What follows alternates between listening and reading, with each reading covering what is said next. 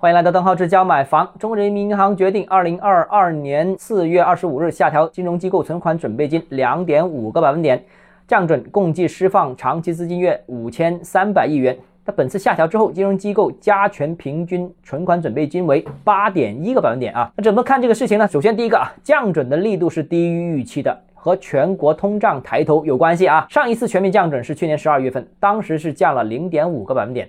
那按照过往的经验呢，降零点五是比降零点二五要多得多的啊。那所以这一次呢，可以理解为轻微的调整，也算是对高层最近接连表态的一个回应。那降准对社会资金的影响，在这里我觉得就不用科普了。那需要强调的是什么呢？这次降准的幅度比较小，所以呢，影响也相对较轻。为什么这次降这么少呢？就是跟物价或者说通胀抬头有一定关系。我们刚刚看到啊。这个公布的三月的 CPI 同比是上涨了百分之一点五，那最近呢也是创了这个新高。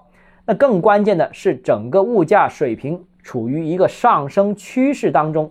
如果你再考虑最近呢国际形势不稳造成的油价上涨啦，还有粮食价格上涨啦，还有未来通胀有进一步加速的可能性呢，所以几个环节加起来的话，那未来的确经济有这个通胀的压力。所以现在啊。不敢轻易的大规模的放水，那这些轻微降准呢？我个人认为啊，更多的是给市场信心，实际的影响是比较有限的。那第二个呢，就降准之后，那资金会流到哪里？那从社会融资的结构看呢，这过去差不多一年时间里面，居民长期贷款是持续回落，企业中长期贷款也在减少。目前借款增长比较明显的还是政府部门。那按照这个趋势啊，这次降准所释放的五千三百亿，很可能大部分会流入到政府部门。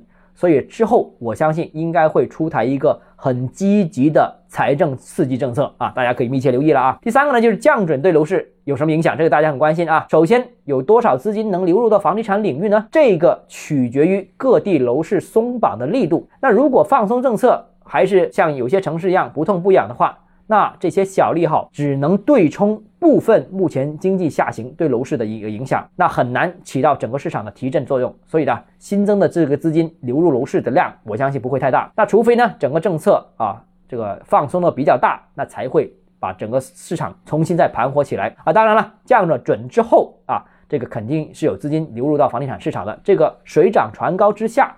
其实所有的不动产，我相信也会有所受到利好。那由于降准的力度不是特别明显，我相信呢效果也不会特别明显，所以大家呢倒不用担心说降准之后未来房价会出现大涨啊，这是一方面啊。最后一个呢就是房贷利率还有没有下调空间啊？我个人认为啊降准之后金融系统的融资成本是大幅下降，有机会带动利息同时下行。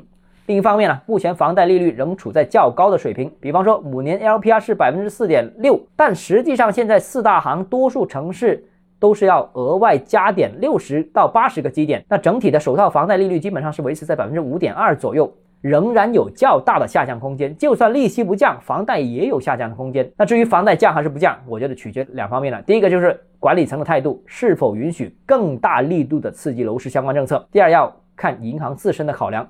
毕竟，目前部分的外资银行本身就是可以获得百分之四点六的年利息，那只是四大行等等一些大银行加到百分之五点二一，所以本身也有下调的可能啊。好，今天就先跟大家聊到这里啊。如果你有其他疑问想跟我交流的话，欢迎私信我或者添加我个人微信，账号是教买房六个字拼音首字母小写，这个微信号就是 d h e z j m f。我们明天见。